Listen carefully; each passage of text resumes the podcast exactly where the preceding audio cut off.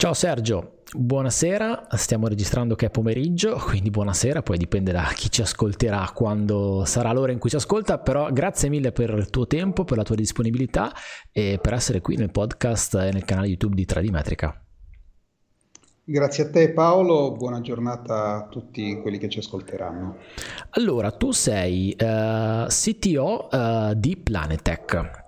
Um, mi racconti, tu sei uno dei soci fondatori di Planetech dal 1994, mi, mi racconti la tua storia e, e, la storia di Planetech per capire un po', per inquadrarti tu professionalmente, per inquadrare Planetech, per capire un po' chi, chi è come azienda e che cosa fa? Sì, allora, eh, io ho studiato ingegneria elettronica e per tutta la mia carriera universitaria non mi sono assolutamente occupato di ingegneria, di, di, scusami, di osservazione della Terra e di satelliti. Okay. Poi dopo la laurea mi sono iscritto a un corso di specializzazione in GIS e eh, telerilevamento nella quale ho conosciuto le altre persone con cui poi alla fine di questo corso ci siamo detti beh che facciamo? E abbiamo fatto Planetech e quindi poi in questo corso e nella nostra attività in Planetech abbiamo cominciato e ho cominciato ad occuparmi di osservazione della Terra e sistemi informativi geografici. Dal 94 come giustamente detto fino ad oggi. Quindi ormai siamo a 27 anni che uh, andiamo avanti con questa cosa e continuiamo ad andare avanti ancora per molto. Um, il, il, riferimento online di Planetech è uh, Planetech Italia e planetech.it perché poi in realtà Planetech è, è, è composta alla fine da, da quattro realtà um, poi magari se vuoi entrare nel dettaglio però se uno va su planetech.it ci sono un sacco di cose che fa Planetech, un sacco di servizi, un, un sacco di attività. Um, però immagino che all'inizio abbiate iniziato a mettere mattoncini sui mattoncini per creare quello che è Planetech adesso, uh, oppure avete iniziato con tutto quanto e avete portato avanti tutto quanto sin da subito. Com'è stata l'idea di creare un servizio tramite Planetech? Con cosa avete iniziato? Allora, giusto per inquadrarti la situazione, quando abbiamo iniziato non esisteva un sito web di Planetech perché non esistevano i siti web okay. eh, quasi. E non esisteva internet a casa delle persone, cose di questo tipo. E chiaramente quello che oggi vedi sul sito web è il risultato di una società che ha 27 anni di storia, ha nel gruppo altre tre società, come giustamente dicevi, quindi è chiaro che quando abbiamo iniziato non, era, non è stato così. Non eravamo 60 persone in Italia e 30 ad Atene, più quelle, le altre sparse due spin, nei due spin-off universitari eh, che sono partecipati da Planetech, insomma la situazione era decisamente più semplice ed era anche più semplice ciò che si poteva fare all'epoca, nel senso che se pensiamo all'osservazione della Terra, ma anche ai sistemi informativi geografici, quello che si poteva fare nel 94 era veramente una frazione di quello che possiamo fare oggi. Ok. Hai detto um, quello che si faceva una volta era più semplice. Mi viene da pensare che con tutta la tecnologia che c'è adesso, uh, forse un po' in maniera controintuitiva, mi viene da pensare che sia più semplice adesso approcciarsi a, a tutto quello che c'è a disposizione. Però in effetti ragionandoci alla fine la mole di dati che c'è adesso è veramente tanta rispetto a quella che c'era prima. E, ehm, è veramente, cioè, diciamo, tutti questi dati che abbiamo a disposizione sono un elemento che può complicare le cose se non stiamo attenti o se in realtà li sappiamo gestire, riescono a semplificarci molto la, la vita e la professione, poi lo studio, tutto quello che si fa con questi dati. Eh, effettivamente diciamo che nella mia risposta ti ho un, ho un po' fuorviato, se vuoi, stimolato questa domanda, nel senso che la semplicità non sempre è un vantaggio. È chiaro che la semplicità può essere un vantaggio, ma una bicicletta è molto più semplice di un aeroplano, ma ovviamente con un aeroplano posso fare molte più cose. Quindi diciamo siamo partiti con la bicicletta, ma adesso siamo arrivati all'aeroplano. Questo significa che siamo in grado oggi, usando un sacco di cose molto più complicate, di fare, di ottenere risultati molto più potenti e interessanti. Citavi la grande mole di dati, è chiaro che la grande mole di dati di oggi richiede un sacco di tecnologie semplici nella loro, diciamo, dif- diffusione oggigiorno di memorizzazione, capacità di processamento, eccetera, richiede anche tecnologie un pochino più complicate, tutte quelle che riguardano il trattamento dei big data, intesi non tanto come capacità di trattare grossi volumi di dati, ma capacità di estrarre l'informazione che serve da un sacco di dati.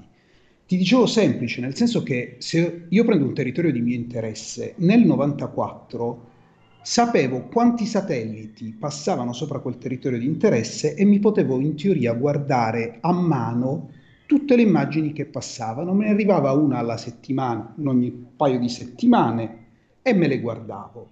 Oggi su un territorio che mi interessa passano, vorrei dire, ogni ora satelliti che raccolgono informazioni ed è impensabile che una singola persona, o meglio anche delle persone organizzate se le possano guardare.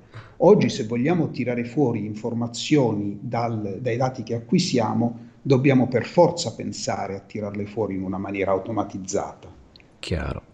Eh, ma qu- quanto è affollato uh, le orbite che, che, che, che, ci sono intorno, in, non le orbite, in realtà poi le orbite sono create dagli elementi che gravitano intorno alla Terra, cioè quanto è affollato uh, l'esterno dell'atmosfera adesso al di là della Terra? Senti, è molto affollato, però è anche molto grande, sì. quindi ovviamente diciamo è, è tutto molto relativo il concetto di affollamento. Però io quello che ti posso dire è che oggi io non so più a memoria quanti satelliti ci sono e qualsiasi informazione io ti do oggi, tra una settimana è obsoleta. Mm. Cioè ormai uh, si sentono anche, diciamo, al telegiornale SpaceX che lancia satelliti, eccetera. C'è stata una doppia coincidenza di tecnologie che si sono create che hanno fatto che questo aumento sia veramente esponenziale, possiamo dire.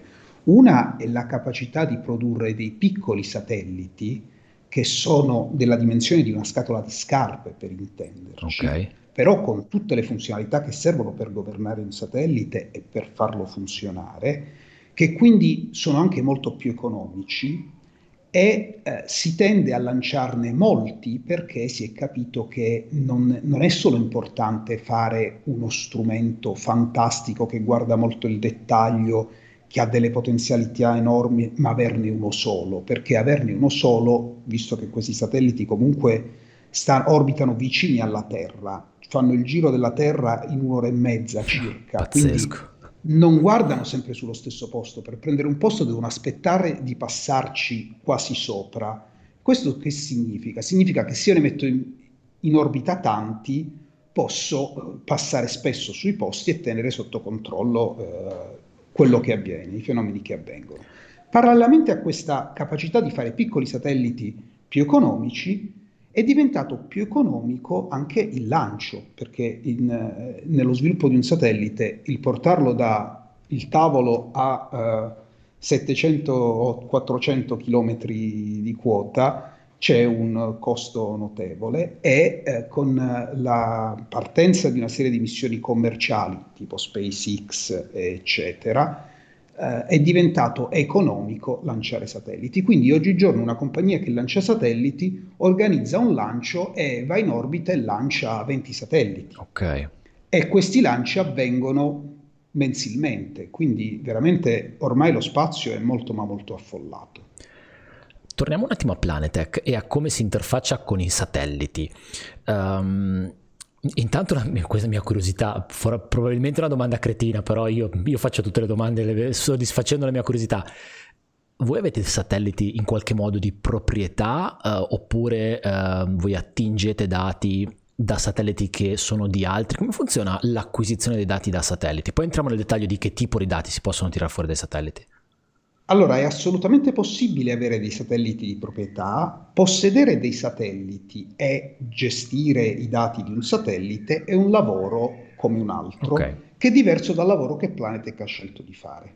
Nel senso che chiaramente quando Planetech si posiziona come qualcuno che parla col cliente finale e deve risolvere le sue esigenze a 360 gradi, se voi potete, puoi pensare a un'agenzia di viaggio, okay Un'agenzia di viaggio che possiede la compagnia aerea eh, è un po' vincolata, cioè bu- non è una buona agenzia di viaggio perché ti venderà solo il volo sulle rotte certo. che eh, percorre. Quindi come scelta Planetech ha scelto nel tempo di non mettersi a investire nei satelliti. Come dicevo, ormai riuscire ad avere un satellite in orbita non è più una cosa impossibile è fattibile anche per una compagnia che non sia una multinazionale, però è un lavoro differente. Planetech lavora per conto di chi mette in orbita satelliti, abbiamo una divisione, una delle nostre business unit che sviluppa software a bordo dei satelliti e software nelle stazioni di ricezione a terra per processare e gestire i dati dei satelliti. Okay. Ma uh, quindi, tornando alla tua domanda, no, Planetech non opera direttamente satelliti e quindi si interfaccia con chi opera questi satelliti, praticamente ci interfacciamo con tutti quelli che operano dei satelliti per poter disporre delle immagini acquisite da loro e poter assieme a loro governare l'acquisizione, perché chiaramente nella, um, nell'erogazione di un servizio la capacità di andare ad acquisire l'immagine governando il sistema di programmazione del satellite è una parte, è una componente importante nell'erogazione di un servizio di monitoraggio. Mi è piaciuto tua, il tuo paragone con l'agenzia di viaggi, perché in realtà l'agenzia di viaggi è a servizio del cliente, cioè del viaggiatore, colui che viaggia. Quindi lui, lui, dice, lui ti dice io voglio andare eh, in vacanze in questa zona e tu agenzia gli trovi la soluzione migliore che si confà alle sue esigenze. Questo caso voi vi interfacciate, siete a metà tra chi utilizza e richiede eh, dati satellitari e chi li acquisisce e quindi in base all'esigenza di chi vi richiede il dato parlate con chi ha acquisito il dato e fate in modo di uh, dare il dato necessario alle esigenze dell'utilizzatore poi finale. Ma da un punto di vista del dato che viene registrato da un satellite, che tipi di dati ci sono? Um, quindi quali sono i dati che, si, uh, che Planetech diciamo um, a cui Planetech diciamo che Planetech si sente richiedere dalle persone che le vogliono utilizzare e che quindi eh, Planetech richiede a chi acquisisce questi dati dai satelliti in orbita. Allora, di solito quando qualcuno ci chiede un dato da satellite ci chiede una fotografia, okay. perché è la cosa che più facilmente viene percepita come quello che vorrei.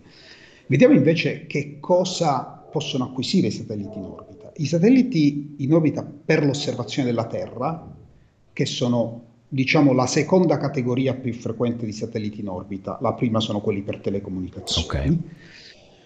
possono acquisire o immagini oppure eh, diciamo equivalenti di immagini ma con una tecnica che è radar attiva, okay. cioè il satellite emette un segnale radar, ne riceve eh, la risposta e con questa tecnica comunque si può fare anche la ricostruzione di un equivalente di immagine, un'immagine però in cui vedo le strutture, non vedo i colori. Ok. Invece le immagini ottiche tipicamente vedo i colori o cose vicine ai colori. Ti dico vicine ai colori perché poi questi sensori guardano nelle lunghezze d'onda del visibile, ma guardano anche in altre lunghezze d'onda, tipo l'infrarosso o altre lunghezze d'onda simili, che servono per guardare meglio la natura dei materiali indipendentemente da, quello, da come appaiono diciamo, all'occhio umano. Ok. Ehm, da un punto di vista uh, del, della qualità del dato, stiamo un attimo ad esempio nel classico dato um, RGB immagine che forse è un pochino più vicino a quello che tutti quanti riusciamo a capire visto che abbiamo degli smartphone che scattano immagini digitali, quindi abbiamo un po' di familiarità con le risoluzioni. Di che dati stiamo parlando? Di che risoluzione stiamo parlando quando parliamo di immagini satellitari? La risoluzione delle immagini satellitari non si misura in megapixel, che è quanti pixel ha l'immagine, anche se è assolutamente contabile, ma si misura in dimensione del pixel a terra. Ok. Quindi quanto è grande il pixel rispetto al ripreso a suolo, cosa che dipende dall'ottica e dalla distanza del satellite. Uh, la risoluzione di immagini eh, più spinta al suolo vede dettagli intorno ai 30 cm. Okay. Si può arrivare poi chiaramente con processamenti e aggiustamenti a vedere dettagli anche superiori, si può arrivare anche a 15 cm, nel senso che vedo un oggetto, se c'è o non c'è, che può essere grande eh, 15 cm. Pazzesco. Attenzione, vedo l'oggetto, però no, se è un foglio di carta, vedo il foglio di carta, ma non leggo quello che, quello che c'è scritto. E prima ti dicevo, all'inizio si cercava di lanciare dei satelliti potentissimi, molto costosi, per cercare di arrivare al dettaglio. Oggigiorno però vengono lanciati anche satelliti che vedono meno dettagli perché hanno, se vuoi, uno zoom meno zoomato okay. che consente però di avere un quadro della situazione più ampio e quindi di vedere più spesso le aree, perché chiaramente se guardo più chilometri quadri ogni volta che passo, riesco a passare più spesso su ogni area e magari a lanciarne tanti simili per riuscire a coprire quante più aree possibili. Tieni presente che oggi ci sono costellazioni che riescono a passare almeno una volta al giorno su ogni area della Terra. Pazzesco. Non a, con 30 cm di risoluzione, ma magari con qualche metro di risoluzione, però questo vuol dire che se c'è una macchina parcheggiata, io quel giorno lo posso sapere. Pazzesco. Non ho ancora la capacità di sapere se di decidere di passare alle 10 e mezza o alle 11 e mezza, però insomma ci stiamo per arrivare. Ecco, da un punto di vista della, del controllo del satellite, allora il satellite orbita attorno alla Terra e quella è una legge fisica e diciamo che è difficile da controllare, come dicevi tu. Però uh, in qualche modo, questa è un'altra delle domande stupide che ti, ti farò durante questa chiacchierata, in qualche modo c'è la possibilità di controllare quello che fa la camera, ad esempio uh, zoomare la camera o in qualche modo orientare la camera all'interno della, della, scatoletta oppure è una cosa completamente automatica e tu prendi quello che ti dà la camera quando ti manda il dato a terra? Per fortuna si può controllare la camera. Allora, come giustamente dicevi, spostare il satellite è una cosa molto ma molto costosa perché consuma quel poco di carburante che tipicamente è gas compresso a bordo del satellite e viene usato solo per manovre di riaggiustamento dell'orbita, okay. non viene usato per spostarlo per fare la foto migliore.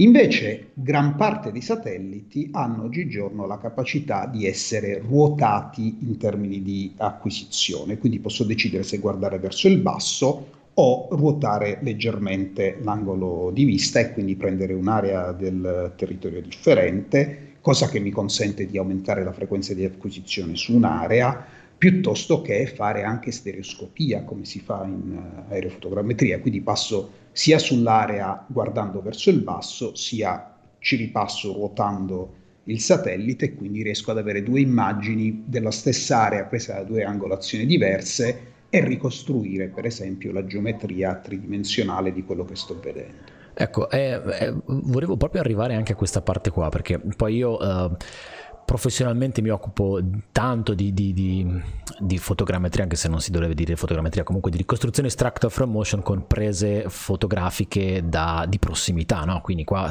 passiamo dalla presa di prossimità anche a bordo di droni a delle prese che non sono tanto di prossimità, però comunque sono prese, eh, sono immagini digitali. E prima tu hai parlato di un concetto che è molto, molto caro a chi si occupa di queste cose, che è la risoluzione in termini di dimensione del pixel al suolo, che poi è il ground sampling distance della structure from motion.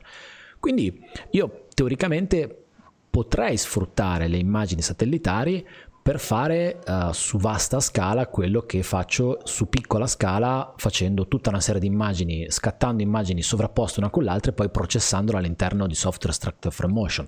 Tu hai parlato di stereoscopia. Um, una volta che ho acquisito queste immagini, due immagini della solita area prese da punti di vista diversi, con angoli diversi, che processo ci posso fare? Cioè dove le posso portare fisicamente, fisicamente no, digitalmente, in quali software e che cosa ci posso tirare fuori?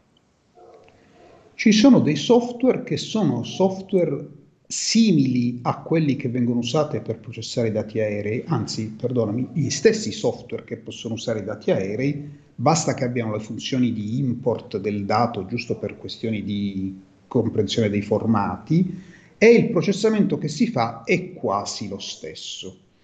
Ti dico quasi lo stesso perché chiaramente um, se pensiamo al fotogramma aereo, il fotogramma aereo è acquisito tutto quanto nello stesso istante, mentre un'immagine da satellite magari è fatta da un'immagine raster in cui ogni riga è acquisita qualche frazione di secondo dopo l'altra. Okay. È chiaro che il software può tenere in considerazione tutti quanti questi dettagli e usarli per ricostruire la geometria in maniera più accurata. Però fondamentalmente sono software di elaborazione di immagini pensati proprio per immagini da satellite. Uh, te ne cito uno, Erdas Imagine, okay. se qualcuno vuole cercarselo su internet lo può trovare, che è di fatto un software che ti consente di prendere due immagini da satellite, mettergliele dentro e tirare fuori un modello digitale del terreno. Fantastico. E mi viene da pensare che um, su applicazioni, eh, su casi di, di, larga, larga scala, eh, sia estremamente vantaggioso. Eh, se io penso anche, eh, adesso mi calo nel caso italiano che è quello che conosco, in Italia in questo momento ma credo anche in altre parti del mondo, sicuramente in Europa ci sono delle limitazioni in termini proprio di distanze, di altezze in cui i droni possono volare. Ehm, e quindi uno è limitato ad acquisire delle immagini ad una certa distanza può montare delle camere metriche su dei vettori aerei, eh, lì si va su un altro tipo di acquisizione, anche altri costi, e è chiaro che le aree possono essere più grandi. Eh, immagini satellitari hanno delle coperture molto, molto più spinte, per cui studi di vaste aree beneficiano molto di questo tipo di immagini. Mediamente tu hai parlato di... Um, pixel al suolo diversi, quindi camere diverse, però uh, se, tu dovessi, se tu mi volessi dare un range, cioè quanti chilometri quadrati o qual è la superficie che viene abbracciata da immagini satellitari, di che cosa stiamo parlando? sul singolo scatto, chiamiamolo scatto tra virgolette, chiaro che dipende dal satellite, certo. però li, lo scatto del satellite di quelli ad alta risoluzione, che quindi guardano un'area piccola, guardano di solito aree di qualche decina di chilometri per qualche decina di chilometri, quindi diciamo 10 per 10 chilometri. Questo però non significa che uh, guardo solo 10 per 10 chilometri, nel senso che io posso uh, acquisire due immagini, gli scatti in sequenza e quindi fare una lunga strisciata larga 10 chilometri e a seconda della capacità del satellite durante lo stesso passaggio posso pure ruotare e acquisire anche a fianco. Quindi okay io posso coprire facilmente centinaia di chilometri quadri in un singolo passaggio o se vuoi migliaia di chilometri quadri in qualche passaggio. Quindi se tu oggi mi dici che vuoi mappare l'Australia perché c'è stata un'alluvione in Australia e l'hai scoperto oggi, io domani posso avere già le immagini dell'area che tu vuoi mappare in Australia. Questi sono i tempi. Eh, fantastico. E eh, quindi rispetto al drone la questione non è solo la capacità di avere una risoluzione più o meno spinta, perché poi è chiaro che sul drone no, il satellite non può assolutamente competere certo. rispetto al dettaglio, non sono cose alternative. Certo. Se io devo uh, guardare un'area che posso raggiungere e che posso, uh, su cui posso fare volare un drone, eh, vado col drone. Se devo fare chilometri quadri in grande quantità, ho tempi ristretti, o non posso raggiungere l'aria, pensa ai disastri naturali, pensa alle situazioni di guerra, eh, di calamità, di avversità pol- geopolitiche, eccetera, il satellite oggi è una risposta operativa immediata e decisamente vantaggioso. Assolutamente, no, ci sono già i mezzi che sono in aria e quindi le immagini vengono comunque... Ecco, eh, eh, aspetta, in questa mia considerazione ti faccio una domanda, i mezzi sono in aria, le immagini vengono acquisite a prescindere eh, oppure diciamo un satellite si attiva nel momento in cui c'è una richiesta? Come funziona? Cioè loro registrano sempre e poi uno scarica i dati? Sembra, dipende dal satellite, perché ci sono satelliti che guardano sempre in verticale e acquisiscono sempre. Il sempre è sempre molto relativo, perché eh, il satellite scatta la foto e poi questa foto la deve scaricare a terra. Per scaricare a terra la foto deve vedere l'antenna a cui la sta scaricando. Okay. Quindi può essere che il satellite passa su un'area, scatta la foto e si deve tenere l'area eh, in memoria finché non passa sopra vicino a un'antenna. E da questo momento, finché non passa sopra l'antenna, può acquisire anche altre immagini se c'è abbastanza memoria per tenere a memoria tutte quante queste immagini e se la quantità di immagini che eh, tiene in memoria non supera il tempo che gli serve poi da quando vede l'antenna a quando scarica tutti i dati. È chiaro che è una cosa un pochino complessa, però ci stanno appunto una serie di vincoli tra le velocità di trasmissione a terra del dato, la capacità di memoria del satellite e la frequenza delle antenne che ho a disposizione. Yeah. La frequenza nel senso proprio la uh, densità. quantità di antenne, la densità di antenne che ho a disposizione per poter scaricare il dato. Dal mix di tutte quante queste cose nasce la capacità di acquisizione e di rendere disponibile il dato a, a terra. Quindi i satelliti che non hanno uno sguardo fisso sul eh, mondo ma vanno orientati hanno bisogno prima di ricevere le istruzioni per essere orientati, cioè io gli devo dire qual è l'area che voglio acquisire e glielo devo dire quando passa da un'antenna opportunamente, perché non glielo posso dire quando sta sopra l'area giusta perché magari in quel momento non riesco a parlare col satellite. Chiaro, le antenne quindi sono un po' il ponte per comunicare con il satellite. Esatto. Sì mi viene adesso da, da, da, dirti una cosa, ma se il tempo è brutto e se è nuvoloso, come funzionano le cose? Se il tempo è brutto, il satellite può scattare la foto e vede benissimo le nuvole. Ok. Nel senso che quando scatti una foto vedi le nuvole e ci sono satelliti costruiti e progettati per guardare principalmente le nuvole, Meteosat, di cui vediamo fotografie tutti i giorni. Però questo è vero per i satelliti ottici perché gli altri tipi di satelliti che ti ho citato, i satelliti radar, invece penetrano le nuvole, quindi possono acquisire in qualsiasi condizione di copertura nuvolosa. E quello è un altro vantaggio di quel tipo di satelliti. Quindi a seconda dell'applicazione, a seconda di quello che voglio fare, posso scegliere il satellite giusto e usare satelliti radar. Tra l'altro mi riaggancio a quello che dicevo prima, perché nell'evoluzione della tecnologia, mentre prima i satelliti radar erano degli oggetti molto rari, cioè ce n'erano poche di costellazioni radar, adesso stanno partendo diverse costellazioni commerciali di satelliti radar e quando dico costellazioni non vuol dire un satellite, significa tanti satelliti, sempre per, nell'ottica di riuscire a passare quando serve sopra il punto di interesse. Quindi presto vedremo ancora molte più applicazioni collegate con i satelliti radar, non perché sia migliorata la tecnologia, è anche migliorata, è anche migliorata la risoluzione di questi satelliti, ma perché è molto migliorata la capacità di avere un'immagine quando mi serve. Senti Sergio, nell'ambito della disponibilità di questi dati, no? um, ora uno navigando un po' sul web, uh, cercando dati satellitari, uh, riesce ad arrivare a dei portali che ti permettono di acquisire questi dati. Um, come funziona il diritto? Nel senso, i dati sono sempre a pagamento, uh, ci sono dati liberi. Um, com'è la. Uh, se uno muove i primi passi nel mondo delle immagini satellitari, adesso parlo di immagini generalizzando, uh, che cosa trova e che disponibilità ci sono online per accedere a questi dati?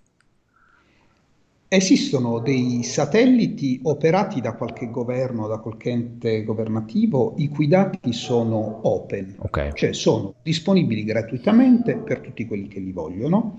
Hanno, I dati hanno sempre una licenza d'uso, ma chiaramente diciamo chiunque vuole se la può leggere, ma i dati dei satelliti open fondamentalmente dicono che tu puoi usare il dato, non devi pagare niente a nessuno e puoi estrarre informazioni a piacere da questi dati. Um, esempio di un'ampia gamma di satelliti che danno questo tipo di dati open è, sono le varie costellazioni delle sentinelle. Okay. Le sentinelle sono dei eh, satelliti del, operati da un programma europeo che si chiama Copernicus, che è il programma della Terra che ha lanciato nel tempo diversi tipi di satelliti sia diversi come quantità dello stesso modello, sia diversi come tipo di satelliti, cioè ci sono satelliti ottici, satelliti radar, eccetera, e questi satelliti sono assolutamente tutti disponibili gratuitamente. È chiaro che quando usi un satellite di questo tipo ti devi adeguare alla loro capacità di acquisizione, cioè i satelliti certo. di Copernicus non sono telecomandabili rispetto a cosa voglio acquisire quindi prendo l'immagine così come mi arriva. E di solito questo tipo di costellazione ha delle coperture sistematiche pianificate. Per esempio, Sentinel-2, che è la costellazione di satelliti ottici della famiglia Sentinel, che hanno una risoluzione a terra di circa 30 metri, passano su ogni area dell'Europa ogni 5 giorni. Quindi tu ogni 5 giorni okay. sai che su quell'area c'è una fotografia. Chiaramente su Roma passano ogni 5 giorni, su Milano passerà un giorno diverso ma sempre certo. ogni 5 giorni, cioè non c'è un giorno certo. ogni 5 in cui viene fotografata l'Europa, è abbastanza distribuito. Invece poi ci sono i satelliti commerciali. I satelliti commerciali hanno caratteristiche differenti a seconda del satellite, sono operati da qualcuno che ha speso dei soldi per lanciare i satelliti e deve rientrare da quei soldi certo. vendendo le immagini. Quindi a seconda della politica e della licenza sono differenti anche qui le licenze, ma fondamentalmente dice tu mi paghi, io ti do l'immagine e non la puoi copiare e rivendere a qualcun altro, Chiaro. hai il diritto di uso di quella immagine. E in quel caso la maggior parte di questi satelliti sono programmabili e quindi puoi anche comprare non solo l'immagine già acquisita, ma puoi anche dire al satellite io vorrei che domani eh, su Milano um, ho bisogno che venga fatta un'acquisizione e vorrei ricevere il dato.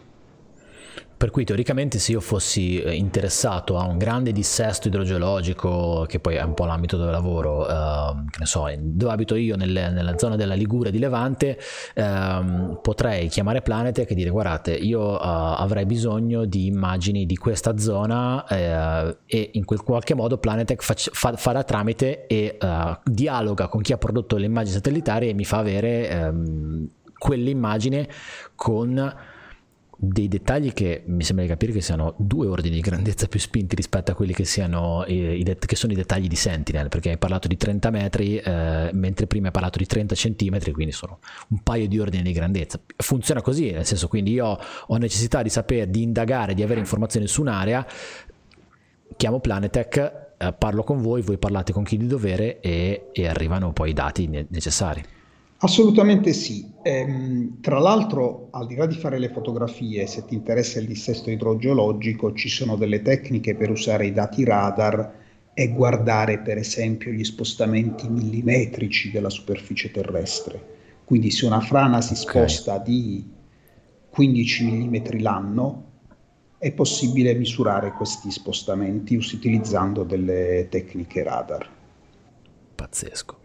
Chi sono i, Sergio, i clienti, se, se, ci sono delle tipologie di clienti di Planetech, cioè con chi vi interfacciate per i vostri servizi? Noi vendiamo servizi a tutti quelli che devono o controllare il territorio o controllare infrastrutture che stanno sul territorio. Il territorio spazia tra la terra e le acque, spazia tra okay. le, uh, i comuni regioni, province, insomma enti governativi che hanno interesse su aree limitate del territorio, includono l'Agenzia Europea per, l'ambi- per l'Ambiente che invece è interessata a un territorio abbastanza ampio che è tutta Europa, includono i privati che possono essere gestori di strade, gestori di oleodotti, operatori di una infrastruttura che può essere un porto e cose di questo tipo. Chiaramente a ognuno di questi soggetti vendiamo diversi tipi di servizi. Abbiamo parlato fino adesso di avere l'esigenza di volere l'immagine e chiederci l'immagine, ma quello che principalmente Planetech fa è sentire che qualcuno esprime un bisogno di un'informazione e procurare il dato che serve per avere questa informazione e preoccuparsi di estrarre questo dato dall'immagine da satellite o anche da altri dati ancillari che possono servire per riuscire ad avere l'informazione che serve. Quindi c'è tanta parte legata al, al processing di questi dati? Assolutamente sì, come dicevamo all'inizio, la quantità di dati che abbiamo ormai è enorme, anche dati gratuiti, per cui se uno vuole un dato Sentinel non serve neanche che chiama Planetec, lo può scaricare direttamente dal portale gestito dall'Agenzia Spaziale Europea, però in realtà quello di cui spesso l'utente ha bisogno non è un dato, è un servizio per esempio di monitoraggio fatto su questo dato. A volte l'utente non vuole neanche il dato che è stato acquisito, vuole sapere se lungo la sua infrastruttura è cambiato qualcosa, non serve neanche che io poi ti dia la foto di quello che è cambiato, magari ti interessa sapere che è cambiato lì perché devi mandare qualcuno a ispezionare uh, l'area. Eh, in effetti alla fine quando qualcuno ha un problema quello che si cerca solitamente è la soluzione. Poi il mezzo per arrivare a quella soluzione sta a chi gestisce tutto il processo e ti dà la soluzione. Eh, se io ho bisogno di sapere un, un'informazione precisa a me interessa quel dato e poco importa come è stato acquisito come è stato elaborato. Eh, quindi assolutamente è una considerazione giustissima. Um, da un punto di vista della, um, mi viene da dire, diffusione, conoscenza, cioè passami il termine, sapere che c'è questa possibilità, cioè sapere che c'è questa possibilità, ci sono questi centinaia di satelliti in orbita da cui si possono acquisire i dati. Um, com'è la, uh, questa conosce- la, consa- ecco, la consapevolezza di, questa, di, questo dato e la fruibilità di questo dato in, in, relazione ai clienti che gestite e in base al tuo osservatorio? Le persone lo sanno, uh, lo sanno sempre di più o è ancora una cosa un po' così uh, per non tantissimi? Sicuramente lo sanno sempre di più. Ti devo dire che una grossa mano ci è arrivata da Google. Io ricordo i primi tempi in cui Google lanciò Google Maps per poi lanciare Google Earth, in cui eh, qualcuno a volte a me è stato chiesto, ah, ma adesso che Google vi fa concorrenza, come pensate di fare? In realtà Google ci ha dato una grossa mano perché prima di Google Maps noi dovevamo andare dai clienti a raccontargli e a spiegargli che cosa si poteva vedere dall'alto guardando un'immagine della Terra. Oggi che cosa si può guard- vedere da un'immagine della Terra lo sanno quasi tutti. È, ed è facile spiegargli, ok, guarda che tu su Google Maps vedi l'immagine che decide Google, se tu vuoi l'immagine della data che ti serve o ti serve un'immagine della risoluzione superiore o vuoi tenere sotto controllo un'area di interesse e vuoi un'immagine ogni giorno, il servizio per avere questa cosa esiste e te lo possiamo fornire, quindi da questo punto di vista ci ha dato una grossa mano. E toglimi una curiosità. Um Google si basa sulla uh, solita tecnologia, soliti satelliti, hanno dei satelliti loro, uh, anche quando, quando, uno va su Google Earth e attiva la visualizzazione 3D. Um, ehm, sono dati che vengono ricostruiti a partire da immagini satellitari con processi di cui parlavamo prima. Uh, dammi un attimo questo inciso su, su, su quello che fa Google per costruire i suoi dati, posto che in effetti hai detto una cosa giustissima ti fa vedere quello che ha deciso lui. Uh, qua stiamo parlando di altre cose. Un, uh, un giorno dopo l'altro uh, chiedere questa informazione a Google sarebbe impensabile. Google, devo dire, fa una cosa molto intelligente, usa tutti i dati che riesce a procurarsi, okay. riesce a procurarsi sotto varie forme, nel senso che alcuni dati si è organizzata per procurarli, pensa a Google Street View che fa le foto dai, dalle strade di tutte le facciate degli edifici usa sicuramente satelliti, gli stessi satelliti che usiamo noi, comprando i dati da chi ne ha i diritti e comprandoli con una licenza che, gli, che consente a Google di pubblicarli e farli vedere a tutti. Usa molte foto aeree perché okay. chiaramente eh, con l'aereo che vola più basso è una risoluzione maggiore, quindi se vai su Google e guardi una grande città, una grande metropoli, verosimilmente trovi dati aerei e le immagini 3D che vedi su Google Earth quando guardi la vista 3D e vedi i palazzi ricostruiti in 3D sono fatti da dati aerei, per esempio. Ok, ok. Senti Sergio, come lo vedi il futuro prossimo e a medio termine, uh, quindi nei prossimi 5-10 anni, di tutto quello che è il, uh, il, dato che viene acquisito da queste cose che girano intorno alla Terra in orbita? Cioè, che, cosa, che cosa vedi? Che se hai una sfera di cristallo, se hai già dei dati, da, essendo tu all'interno di, di questo mondo, o che cosa auspichi da un punto di vista di questi dati e dell'utilizzo loro dei dati? Guarda quello che vediamo che sta succedendo e che stiamo un po' facendo succedere, perché come ti raccontavo, Planetech opera comunque in tutta la catena del processamento di questi dati, cioè opera anche a bordo dei satelliti. Una cosa che sta succedendo e che dobbiamo tutti auspicarci che succeda è che l'intelligenza del processamento di questi dati si sposti da un momento a valle dell'acquisizione del dato ad essere integrata nel processo di acquisizione. Quindi maggiore intelligenza a bordo dei satelliti che possono fare delle cose che processandoli dopo i dati non possono fare. Abbiamo detto prima che cosa succede quando acquisisco un'immagine, che devo ah, decidere se la devo scaricare dopo e se nel frattempo ne posso acquisire altre. Immaginati se acquisita l'immagine il satellite potesse guardarsela, vedere se c'è qualcosa di interessante e solo se c'è qualcosa di interessante la scarica a terra. Mm. Al, oppure estrae la cosa interessante e mi manda con un canale che richiede pochissima tra- quantità di informazione l'informazione guarda che c'è una nave in quella coordinata. Questa integrazione della capacità di processamento in tutta la catena del, del, del flusso informativo può veramente abilitare eh, cose nuove che oggi non riusciamo neanche ad immaginarci. In tutto questo, visto che ne abbiamo parlato all'inizio parlando della tua, della tua storia, la gestione del dato lato GIS, quindi il ruolo del GIS in tutto, questo, in, in tutto quello che ci siamo raccontati nel trattamento di questi dati, io lo vedo molto centrale. Il tuo punto di vista qual è?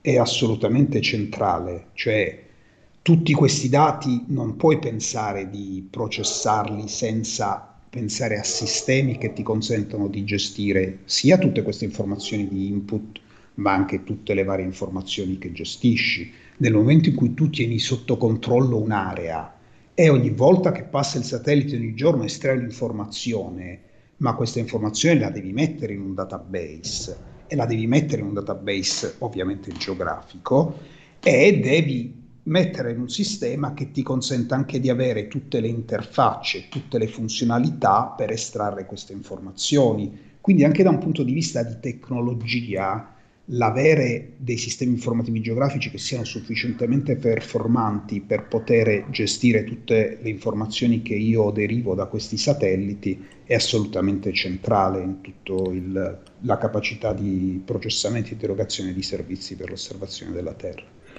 Quanto ti ha aiutato il tuo background, la tua formazione da ingegnere elettronico nella, nell'approccio a questo, a questo dato che al telerilevamento, comunque a un dato legato alla uh, geodesia, geomatica, chiamiamola un po' come vogliamo. Però c'è, c'è tanta parte che secondo me ti porti dietro tuo, dal tuo background. Beh, ehm, adesso potremmo aprire un dibattito sulle lauree, eh, il tipo di laurea, eccetera. È chiaro che per fare il lavoro che facciamo in Planetech serve molta curiosità, molta voglia di imparare, perché tutte le cose che ti sto descrivendo non solo non le ho studiate all'università, ma non esistevano dieci anni fa e forse qualcuno non esisteva neanche cinque anni fa. Quindi serve, sicuramente servono delle basi di conoscenza e competenze, matematica, insomma, tutte quelle cose che una uh, facoltà di ingegneria, ma in generale una facoltà scientifica ti può dare.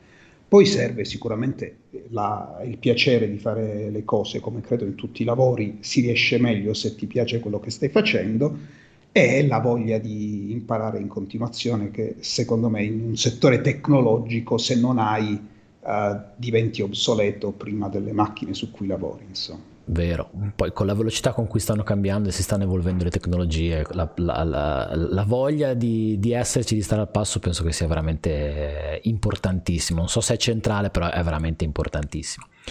Uh, Sergio, io ti ringrazio tantissimo per questa chiacchierata e per averci dato tutte queste informazioni su quello che fa Planetech, sui satelliti, su tutto quello che c'è in orbita. Um, dacci un attimo i riferimenti di Planetech, dove siete geograficamente, se qualcuno è, è interessato o curioso, fare un giro sui, tuoi, sui vostri riferimenti, insomma, dacci le coordinate e se vuoi aggiungere quello che vuoi anche in chiusura della chiacchierata. Sì, allora eh, Planetech è reperibile all'indirizzo planetech.it, noi geograficamente siamo a Bari, in questo momento come tutte le aziende che se lo possono permettere grazie al lavoro che facciamo siamo abbastanza remotizzati. Io in questo momento sono nei nostri uffici di Bari, ma eh, molti dei miei colleghi, la totalità dei miei colleghi sono eh, a casa. Abbiamo anche un altro ufficio e un'altra società che si trova ad Atene e eh, sul sito, se qualcuno è interessato, ci sono anche molte posizioni lavorative aperte. Non okay. so se questo sarà valido anche quando eh, ascolteranno il podcast, perché molte le abbiamo eh, veramente pubblicate nei prossimi, negli scorsi giorni, ma in generale sul sito ci sono abbastanza posizioni aperte perché per fortuna, nonostante la situazione di pandemia, continuiamo ad avere bisogno di crescere e ad avere bisogno di persone che abbiano l'entusiasmo di affrontare queste tecnologie. Fantastico. Grazie mille Sergio, è stato davvero un piacere parlare con te. Grazie a te Paolo e buona giornata a tutti. A prestissimo. Ciao.